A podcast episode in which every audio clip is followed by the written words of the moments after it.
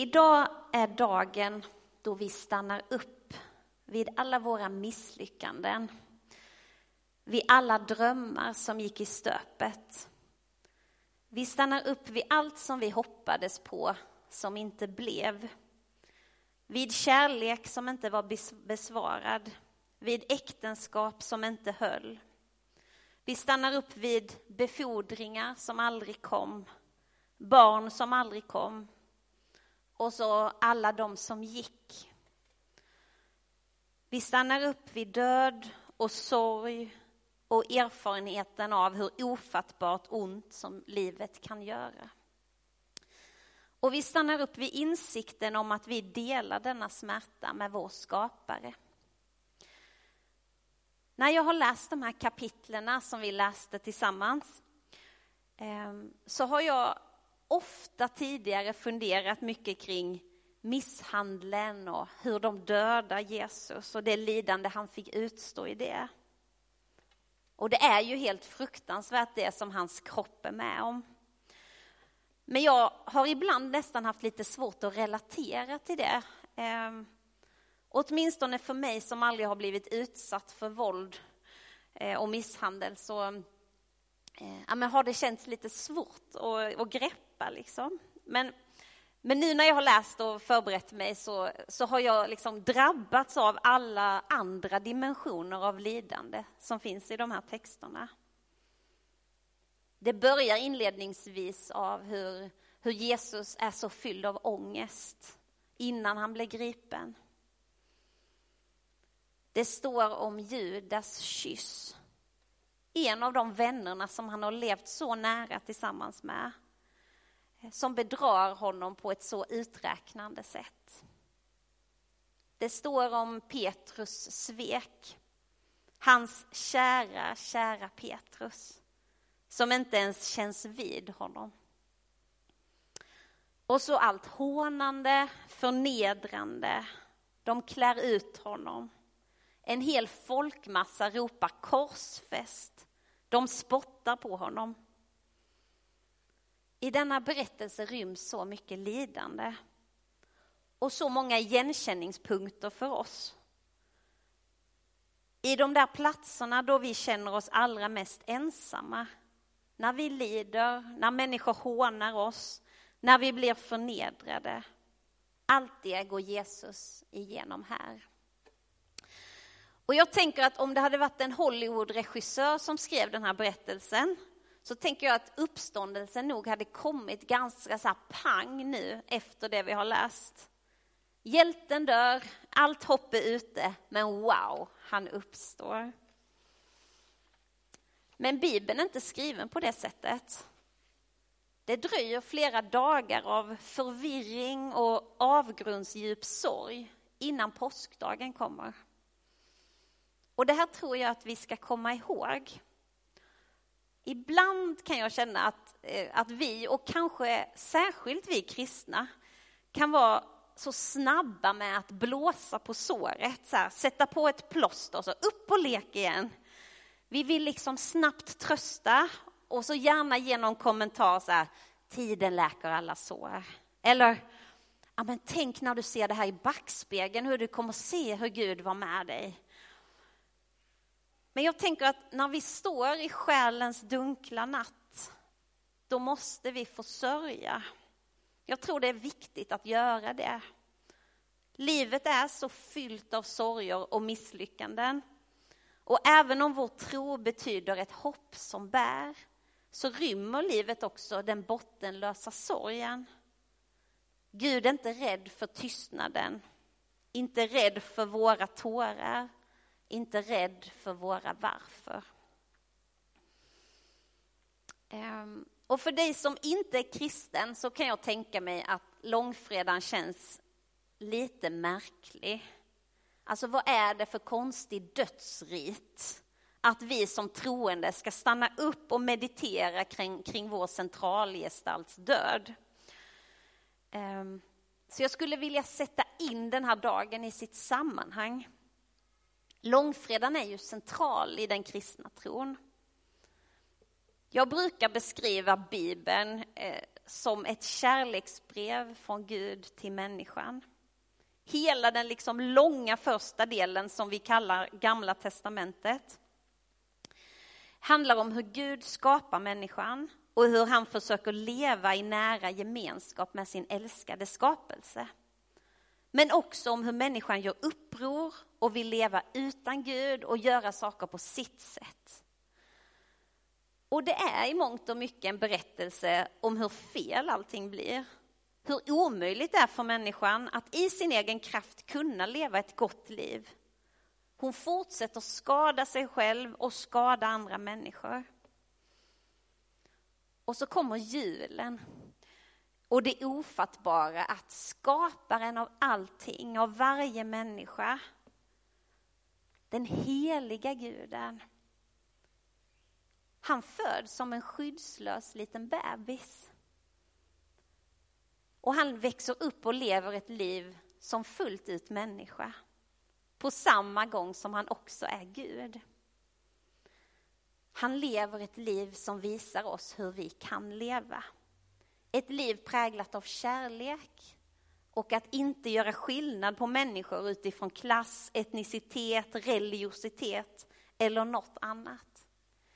Ett liv som är självuppoffrande och utgivande men också fyllt av nära gemenskap, av vänner, av fest och middagsbjudningar. Men det slutar liksom inte där, att Jesus, att Gud kom till jorden som Jesus för att visa oss hur vi ska leva.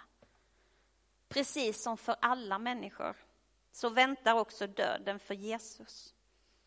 Så ofattbart att Guds son själv ska dö. Och vi som kristna läser i både gamla, gamla testamentet och nya testamentet, även om det bara är den lilla korta slutdelen som Jesus är med. Ehm, och varför gör vi det? Ja, det finns många svar. Men en del tänker jag är att Jesus finns med här i Gamla testamentet. Det är så fyllt av längtan och profetior och liksom hälsningar till framtiden om eh, vad som kommer. Gud har liksom en hel historia, han har hela historien i sin hand. Och jag tycker det är svindlande att läsa ur Jesajas bok, som så målande beskriver långfredagens budskap 700 år skrevs det före Jesus kom till jorden. Så jag läser från kapitel 53. Han var föraktad och övergiven av alla. En plågad man, van vid sjukdom. En som man vänder sig bort ifrån.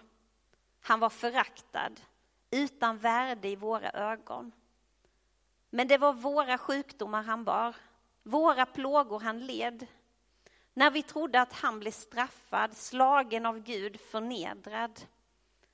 Han blev pinad för våra brott, sargad för våra synder. Han tuktades för att vi skulle helas. Hans sår gav oss bot. Vi gick alla vilse som får. Var och en tog sin egen väg. Men Herren lät vår skuld drabba honom. Han fann sig i lidandet. Han öppnade inte sin mun. Han var som lammet som leds till slakt eller tackan som är tyst när hon klipps. Han öppnade inte sin mun. Han blev fängslad och dömd och fördes bort. Men vem ägnade honom en tanke? Han blev utestängd från de levandes land, straffad för sitt folks brott. Han fick sin grav bland de gudlösa, fick vila bland ogärningsmän, fastän han aldrig hade gjort något orätt, aldrig tagit en lögn i sin mun. Att Gud själv dör är för stort för oss att förstå. Det är ett mysterium han härbärgerar all vår skuld, all vår skam, allt som blev fel. Han tar det åt oss. Och vi har ju ett kors som symbol för vår tro. Och vi ser det så ofta så jag tror vi oftast glömmer bort dess betydelse. att det är ett avrättningsredskap. Hade det varit skrivet idag hade vi kanske haft en elektrisk stol runt våra halsar. För i den här berättelsen blir det tydligt. Spikarna som går igenom hans händer och fötter. Han dödas på det där korset. Jag vet inte hur bekanta ni är med Tolkiens berättelse om Sagan om ringen. Men jag har inte kunnat låta bli att tänka på den när jag har förberett den här predikan. Det är en så oerhört mörk och svår väg som Frodo och hans vän Sam går för att göra sig av med den här ringen. Det är mörkt och slitsamt på alla sätt och faror väntar runt varje hörn. Och jag tror vi alla kan känna igen oss att ibland så är livet så. Och en tanke jag skulle vilja skicka med idag är att trots att det är mörkt och tungt och svårt så behöver inte det betyda att det är fel väg. Det betyder inte att de har missat målet eller missat sitt uppdrag. Och det betyder inte att de är övergivna. För Frodo och Sam är just den där svåra, tunga vägen. Den som leder fram till målet att göra sig av med ringen. Och för Jesus var det en så oerhört svår och tung väg framför det uppdrag han kom att göra. Han fick utstå sånt fruktansvärt lidande. Och trots det kan vi få tro att det inte var förgäves. Det var för vår skull, han gjorde det för oss. Och jag tror att ibland så lurar vår samtid oss. Den har lärt oss att tro att om någonting känns fel eller är jobbigt så betyder det att det är fel. Och jag vill understryka att vi ska lyssna på våra känslor, de säger oss viktiga saker. Men det är inte alltid sant. Det kan vara så tungt, så svårt, så mörkt och ändå rätt. Att det är svårt betyder inte att du ska packa ihop din väska och dra. Det betyder bara att livet är hemskt ibland. Det är mörkt, det är tungt, det är svårt. Vi lever i en fallen värld. Vi förstår inte allt. Varför låter han oss gå igenom det här? Varför? Och Bibeln undervisar oss tyvärr inte om att det skulle vara enkelt eller att bli kristen skulle hjälpa oss att undslippa livets lidande. Tvärtom står det på många ställen att det kommer att bli tufft. I Johan, första Johannes brev 3 och 13 står det Bröder, bli inte förvånade om världen hatar er. Men det vi genom allt ska komma ihåg, det löfte som Bibeln faktiskt ger, och det kan vi läsa om vi liksom bläddrar fram några sidor i det här vi läste i Matteus evangelie idag.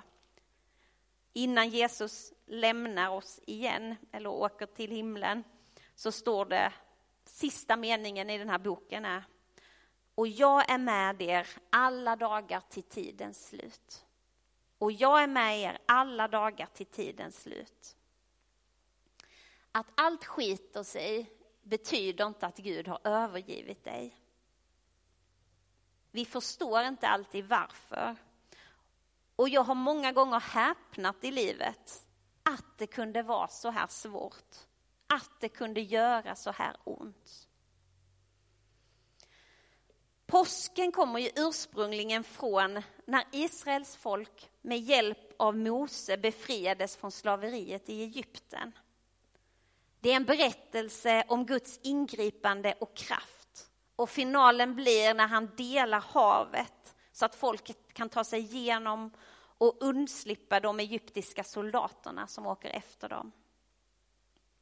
Och så väntar det förlovade landet. Tänkte de. För det har Gud lovat. Men nej, inte än. Istället väntade en 40 år lång vandring i öknen. Ingenting blir som de hade tänkt sig. Och det dröjer inte länge innan de överger den Gud som de nyss sett manifestera sin makt och omsorg om dem.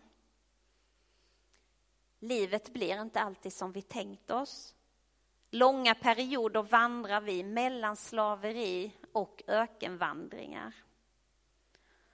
Och idag är den dagen då vi får lov att bara stanna upp med våra varför och våra tårar. Den Gud vi tror på, han lider. Och när han hängde på korset ropade han ut, min Gud, min Gud, varför har du övergivit mig? Idag får vi ropa det tillsammans med honom. Låt oss be.